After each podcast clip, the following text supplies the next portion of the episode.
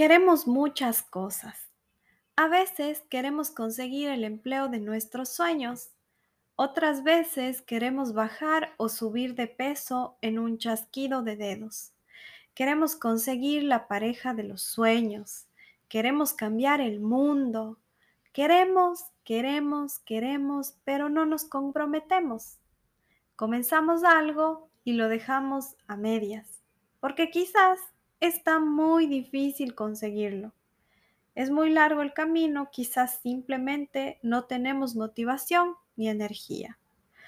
Toda esa resistencia muchas veces termina en frustración y es ahí en donde pensamos que fracasamos. El escritor Truman Capote tiene una grandiosa frase que quiero regalarte hoy. El fracaso es el condimento que le da su sabor al éxito. Piensa conmigo, si mezclas esto con un poco más de compromiso, puedes crear grandes cosas, pero en medio tendrás que incluir algunos otros ingredientes que hoy los vamos a desarrollar aquí. Bienvenidas y bienvenidos a Transitando mi Metamorfosis Podcast. Yo soy su host, Michelle Calle. Acompáñenme.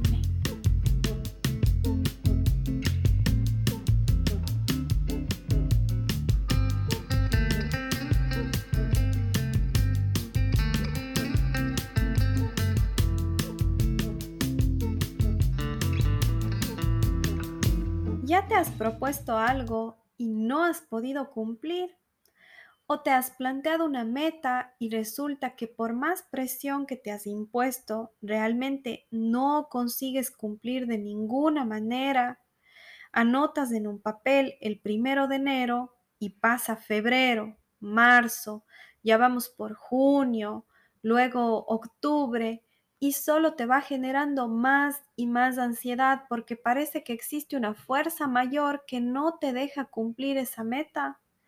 Yo te voy a contar qué es lo que puede estar pasando contigo y desde ya te adelanto que no eres incapaz de cumplir metas u objetivos, no eres una persona vaga, irremediable o que no le guste prosperar. Es que simplemente tal vez estás cargando con algo que te impusiste a medida de lo que era bueno para el resto. Y aunque también podía favorecerte, no lo ajustaste a tus necesidades ni a tu realidad. Pero bueno, ya lo vamos a ir profundizando. Todo esto tiene solución y hoy vamos a ir transitando por algunas cosas que podrían hacerte clic para cambiar de una vez por todas ese chip y finalmente conseguir cumplir con eso que te propones. De entrada, ya vamos a comenzar con la primera, que es: aprende a elaborar acuerdos contigo misma. Y esto va más allá de la simple intención de, voy a hacer un acuerdo conmigo y voy a conseguir cumplir. Primero, vamos a entender qué es un acuerdo. La Real Academia de la Lengua Española, la RAE, define la palabra acuerdo como la resolución premeditada de una sola persona o de varias. Otra definición que me gusta mucho es la de la página Concepto.de, que nos dice: puede decirse de un acuerdo que es el fruto o resultado de una negociación o un debate. Las partes involucradas presentan sus argumentos durante las negociaciones y buscan una posición común. Cuando la encuentran, llegan a un acuerdo. Es importante saber lo que significa cada palabra para poder entender el fondo de cada situación y así hacer un análisis de algo que podría ser un acuerdo real para cada una de nosotras. Aquí la definición nos dice que las partes involucradas presentan sus argumentos y buscan una posición común. Por supuesto que en nuestro caso vamos a hacer un acuerdo con nosotras mismas, ¿verdad? Pero eso no excluye el presentar argumentos. Por ende, para poder tener esos argumentos, ¿qué es lo que nosotras necesitamos? Necesitamos una comunicación con nosotras mismas, una comunicación asertiva, un buen diálogo interno. Brené Brown tiene esta frase: háblate a ti misma como lo harías con alguien que quieres y estás tratando de animar en medio de un desastre. ¿Será que estás practicando esta manera de hablarte a ti misma? Me encantaría que desde hoy evaluaras si eso está sucediendo y si no, comienza a hacer algo por modificar ya esa situación, porque es muy, muy necesario que tengas esa comunicación contigo misma. Si quieres tú tener esa comunicación con el resto, ok, me parece genial, lindo, hermoso de tu parte, pero primero tienes que reestructurar esa comunicación contigo. Aquí también es muy importante una cosa. Es muy importante que ese diálogo interno no esté contaminado, intoxicado por cosas que comúnmente acostumbramos a incluir en él, como la comparación. La comparación es el camino a la infelicidad, a la intranquilidad y a dejar de vivir nuestra propia vida. Simplemente destruye nuestra autoestima. Si queremos hacer acuerdos, cumplir objetivos en nuestra vida en base a la comparación, estamos completamente perdidas. Ese no es el camino. Para ti que te comparas, te digo, cada persona tiene su historia. ¿Alguna vez has pensado cómo sería si todas las personas fueran iguales?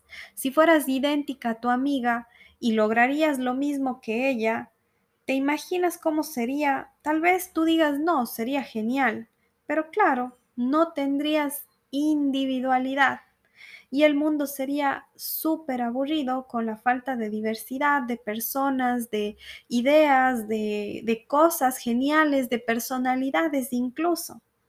Tú, tal como eres, puedes contribuir al mundo de una manera única.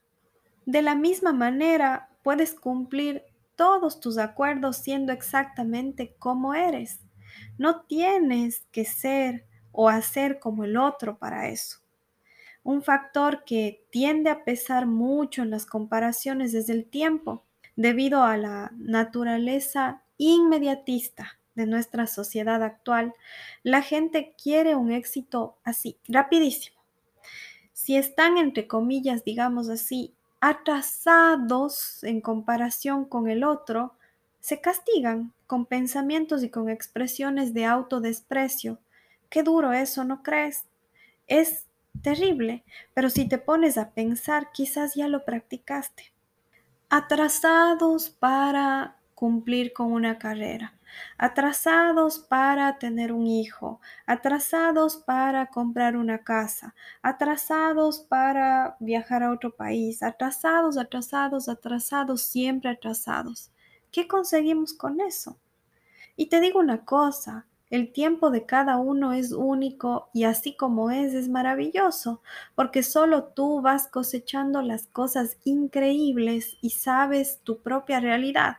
Entonces, ¿de qué sirve ser como otros y sentirse vacía? Porque cuando hacemos algo en base a la comparación, ese es el sentimiento de vacío, de que nada me llena y nada me hace feliz. El otro puede haber tenido oportunidades específicas y luchado de formas desconocidas para llegar donde está, porque te digo también algo, rara vez los sufrimientos, rara vez los sacrificios que preceden a ese éxito salen a la superficie. No todo el mundo está dispuesto a contar esos sufrimientos. Entonces, ¿cómo puedes compararte con alguien que no conoces completamente, que solo ves las cosas buenas? Necesitas aprender a amar tu trayectoria, tus atributos, tus habilidades por encima de todo. Estos son los elementos que construyeron lo que eres hoy. Me acuerdo que cuando yo iba a venir acá a Brasil, estaba con la mentalidad de ahorrar mucho, de juntar dinero, un gran porcentaje de mi sueldo. iba para guardar, para venir acá. Nosotros hacíamos un fondo con mi esposo de nuestros sueldos. Y la verdad es que es lo que queríamos, era nuestra meta, era nuestro objetivo y estábamos felices con eso. Pero al mismo tiempo teníamos amigos y amigas que estaban construyendo sus casas. Entonces era como, de alguna forma, ellos están construyendo sus casas y nosotros estamos juntando dinero, pudiendo construir una casa. E incluso les cuento, nos fuimos a buscar terrenos, nos fuimos a buscar casas, porque nos entró también el bichito de, bueno, quizás sea hora de construir una casa, cuando en realidad nuestro objetivo en ese instante era completamente diferente. ¿Pero por qué? Porque ese bichito de la comparación entra en todo el mundo. No somos inmunes.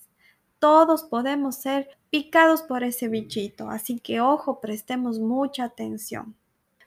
Evitando esta comparación podremos tener un diálogo interno limpio, saludable, para poder llegar a un acuerdo con nosotras mismas y así finalmente tener una claridad de cuál será ese acuerdo y elaborarlo a cabalidad, de manera súper consciente, sabiendo todos los ítems y puntos que contenga ese acuerdo, porque, ojo, esto es muy importante. Tu acuerdo tiene que ser súper claro y como recomendación también aquí, debe tener un tiempo límite. Ese tiempo lo tienes que pensar bien, evaluar bien para que sea suficiente como para alcanzar a cumplirlo. Entonces, el tema de elaborar un acuerdo, de hacer un acuerdo contigo, no es un tema a la ligera, es un tema bien analizado. No es solo, bueno, yo voy a hacer un acuerdo conmigo y lo voy a cumplir. No, tienes que ponerte seria y hacer ese acuerdo de forma muy bien pensada.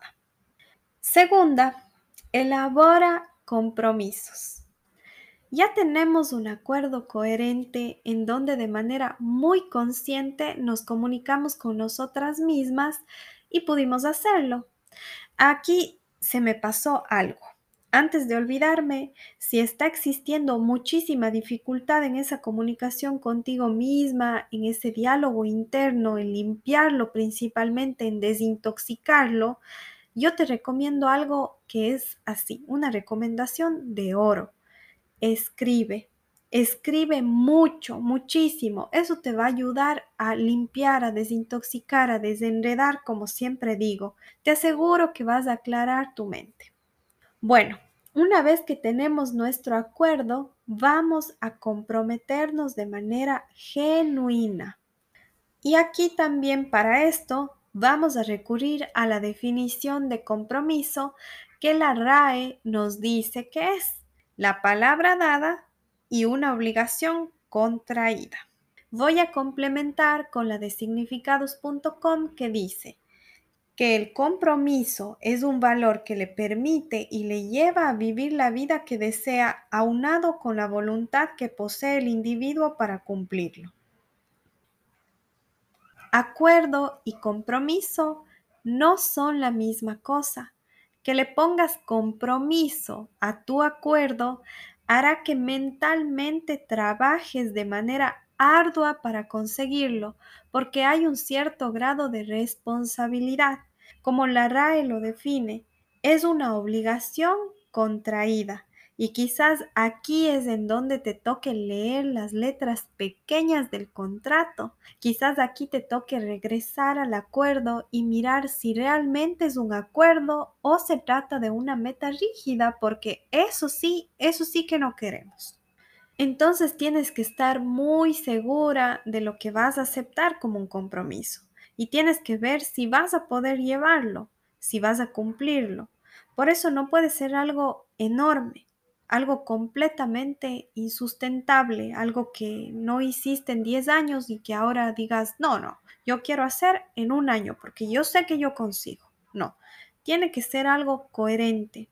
No importa que sean pequeños o pocos acuerdos, pero que sean unos en los que de cabeza tú estés comprometida, comprometidísima. Una actividad que ayuda en el cumplimiento de este compromiso es escribirte 3 cartas a ti misma. Sí, 3. Una que va a ser de inicio, en donde pones todo lo que estás pensando y tus expectativas.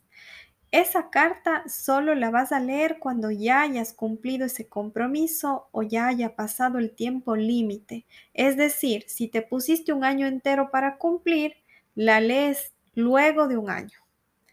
Otra para la mitad del proceso. Vas a poner cómo crees tú que estarás en esa mitad del proceso. Esa, por supuesto, vas a leer en la mitad del proceso, o incluso si tú te estás sintiendo desmotivada, puedes leer antes, no hay problema. Y una para el final, que obviamente será abierta al final del proceso antes de leer la carta que escribiste al inicio. Tercera, sé gentil contigo. Es hora de practicar autocompasión. Este será un periodo de adaptación y de manera inevitable tienes que pasar por él. Ten paciencia, porque probablemente cuando las cosas no salgan muy bien o no avances, incluso cuando no te sientas motivada, tal vez te enojes contigo, te irrites y hasta llegues a querer abandonar todo. Pero ese es el momento de recordar que tienes un compromiso y que obviamente traerá cosas muy buenas para ti a futuro. Y una cosa que te propongo es que sujetes temporalmente esa incomodidad, porque de verdad no es eterna, es temporal. Y el rato menos pensado te vas a ver fluyendo nuevamente. No le pongas tanta atención a ese momento desagradable en el que pareces estancada o frustrada, porque cuanto más pensamos sobre ese sentir, lo fortalecemos y pasa de ser una emoción corta, desagradable e intensa a un sentimiento duradero. Solo continúa, porque vas a ver cómo luego te vas a ir sintiendo muchísimo mejor.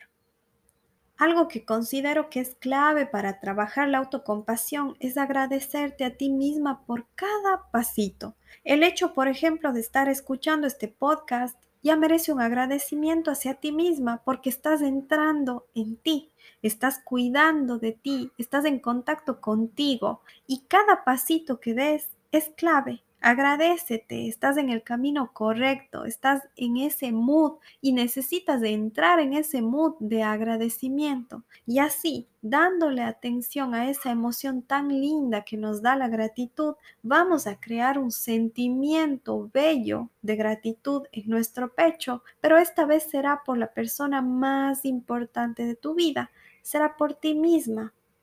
Cuando uno siente gratitud, es autocompasiva, tiene un diálogo interno chévere, el compromiso se vuelve mucho más llevadero, la exigencia ya no es pesada. Naturalmente aprendemos a ponernos límites porque nos percibimos a nosotras mismas, porque estamos en contacto con nosotras, entonces esa obligación ya no es un tormento. El tema de trazar metas ha sido tratado de una manera tan tóxica por mucho tiempo que realmente ha entrado en nuestra cabeza como algo pesado e incluso imposible de cumplir. Leer 10 libros al año, bajar 15 kilos hasta diciembre, encontrar mi pareja ideal antes de los 30, graduarme a los 23, tener hijos, comprar una casa, etc. Son cosas que ya vienen impuestas por creencias de otras personas, quizás de nuestros padres. A veces ni queremos leer o no nos interesa comprar una casa. Y todas estas metas impuestas de manera inconsciente no nos dejan descubrir nuestro propio sentido, nuestro propio propósito. Propósito es una palabrita muy, pero muy importante que me encantaría aclararla aquí porque a veces yo trato de evitar usarla y lo hago porque así como la palabra meta ha sido muy, pero muy mal usada. Las personas han colocado una carga enorme en la palabra propósito de igual manera porque siempre que alguien nos pregunta ¿cuál es tu propósito en la vida? Es como que entramos en un conflicto interno que incluso nos genera ansiedad. y buscamos responder lo más increíble, lo más impactante, algo que entre comillas valga la pena, pero en realidad nuestro propósito tiene que ser resignificado. Yo creo que es importante entender que nuestro propósito se esconde en las pequeñas cosas que hacemos en el día a día, porque es así como construimos nuestra realidad.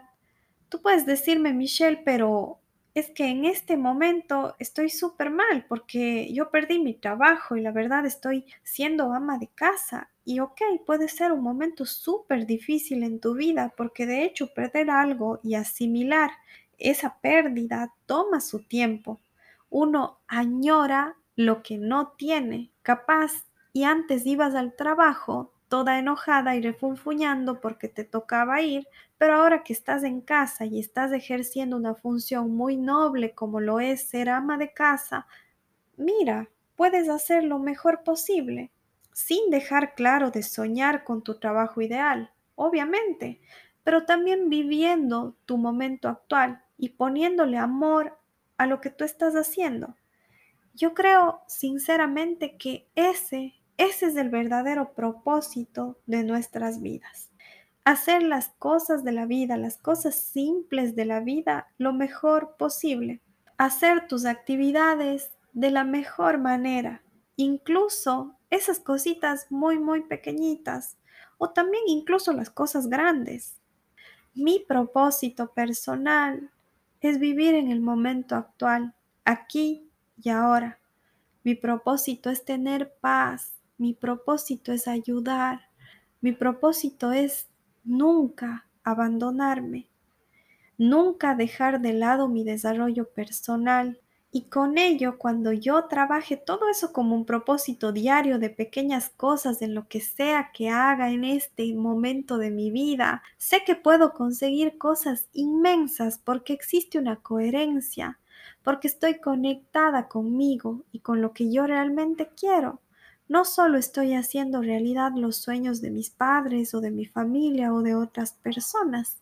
Es mi propósito, son mis sueños, son mis cosas, son mis anhelos, aunque pequeños, pero son míos. Cuando yo era chiquitita, esto es algo que me tocó pasar a mí. Obviamente lo que les voy a contar no es que me alegra, pero es parte de mi historia. Y hoy yo la acojo, hoy soy compasiva con esto. Yo soy la última hija. Y llegué al hogar luego de mucho tiempo.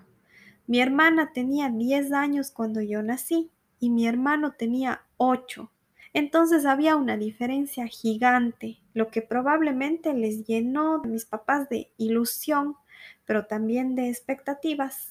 Ellos no sabían si yo sería su última hija. De hecho, yo siempre quise tener otro hermanito porque la verdad es difícil ser solita. Y siempre pedía, pero ya luego por cosas de la vida no se pudo y renunciamos todos a esa idea cuando yo tenía 5 años más o menos. Fue entonces que mis papás se dieron cuenta de que de verdad yo iba a ser su última hija y comenzó la presión en mí, principalmente en la educación, tanto en la escuela como en los modales, la forma de comunicarme y cosas así. Yo era muy educadita. Siempre la más correcta. Nunca hacía berrinche, por más que quisiera, porque sí se me cruzaban algunas ideas, no les digo que no. No lo hacía, porque eso en mi cabecita chiquita estaba muy mal. Siempre todo era de por favor, gracias, permiso, etcétera, la típica niña correcta. En calificaciones, ni hablar, las mejores notas de la escuela. Mis deberes los hacía en esas cartillas que eran esos cuadernos de hoja de papel periódico que yo los tenía súper ordenaditos y luego los pasaba a limpio. Y mi papá, que era profesor en esa época, porque ahora ya se jubiló, él me revisaba todo, pero tenía que estar muy correcto. Llegaba el viernes y mis primas y mis amigos todos iban a jugar, pero yo no, porque yo tenía que estudiar y hacer deberes para el lunes, imagínense. Les juro que eso me da un poquito de tristeza. Aunque claro que ya es algo que yo ya he trabajado, pero sí me quiebra porque yo no debía estar estudiando tanto, no debía estar en esa situación, yo debía estar jugando. Y es que mi propósito, entre comillas, en ese entonces era ser la mejor estudiante. Y yo digo entre comillas porque a mí eso no me interesaba. Eso era algo que a mis papás les hacía felices. Y ojo que no existe ya ningún resentimiento con ellos porque ya lo he trabajado y entiendo que ellos hacían en ese entonces lo mejor que ellos podían de la forma que ellos creían correcta. Ellos querían verme bien. Pero este es un ejemplo de cómo vamos heredando esos propósitos que no son nuestros. Y claro, en ese entonces yo era una niña, era indefensa, no podía como entender o defenderme o decir esto no quiero o así no van a ser las cosas. Imposible. Al terminar la escuela fui abanderada y como en mi casa nunca fue permitido un 19/20 porque así se calificaba antes. Yo salí con la mayor nota de todos los tiempos de la escuela, 20/20. La verdad, no salí nada feliz. Para mí era un peso horrible. Yo era una niña y me sentía tan competitiva porque tenía otra amiguita que también era igual que yo, o sea, era súper presionada y también era como que competíamos por esa nota. A mí la verdad me parece un absurdo estos temas de las calificaciones, de los cuadros de honor, porque moldean personas frías, egoístas que solo piensan en conseguir un lugar, un podio, para tener un espacio quizás en la sociedad.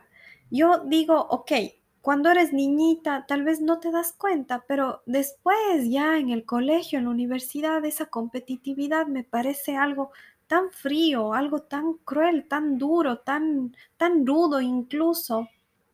Ya en el colegio, aunque nunca fui mala estudiante, yo medio que me rebelé. Y me acuerdo tan claro como un día le dije a mi mamá que no quería más ser la mejor estudiante, que eso era horrible.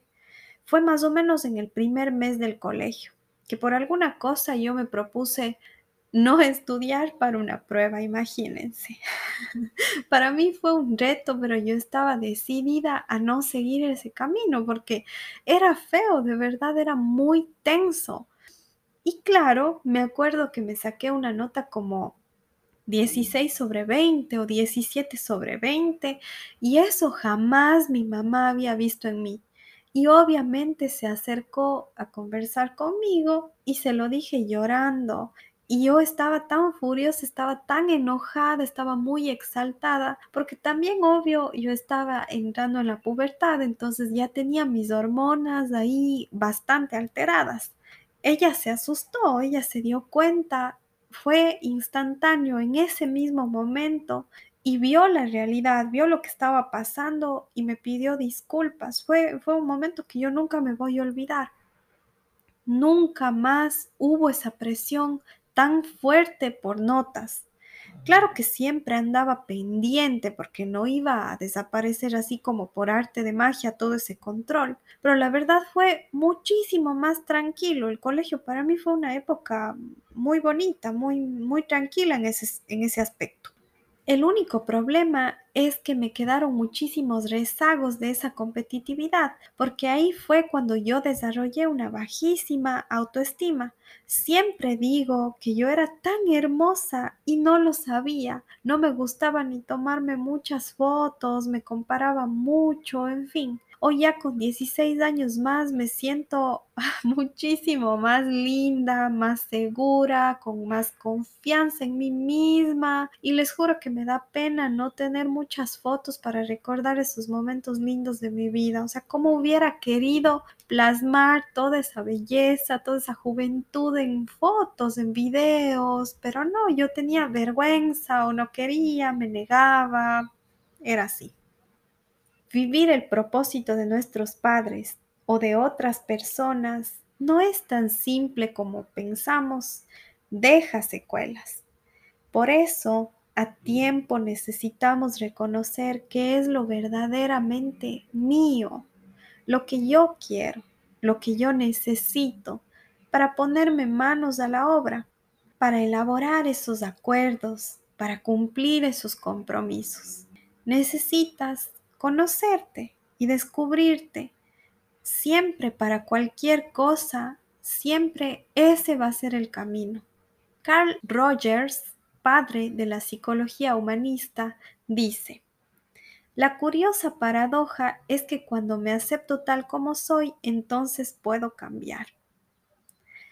Que no nos demoremos viviendo realidades que creemos que son las nuestras y que comencemos a crear esos acuerdos y esos compromisos reales con nuestra versión más pura de nosotros. Esa que podemos abrazar y sentir descanso, consuelo, gozo. No tiene por qué ser pesado tu transitar. Puede ser tan ligero como tú lo decidas. Cuando viene de dentro de ti y has consultado con tu sentimiento más íntimo, te apuesto que será todo más sencillo. Cuando viene de afuera, las cargas de otros lo harán todo demasiado complicado. Quiero terminar este episodio diciéndote que el fin de algo es siempre un nuevo inicio. Y en ese nuevo inicio te deseo que tengas más compromiso con todo lo que es realmente importante para ti. Que hagas lo que tiene que ser hecho y no te demores negociando tus acuerdos. Porque recuerda que tu compromiso no tiene por qué ser pesado para llevarte a cumplir tus sueños. Con esto me despido y quiero pedirte que por favor no te olvides de dejar tu review, de compartir en redes sociales. No sabes cuánto te agradezco por eso. Nos vemos pronto en un nuevo episodio. Chao, chao.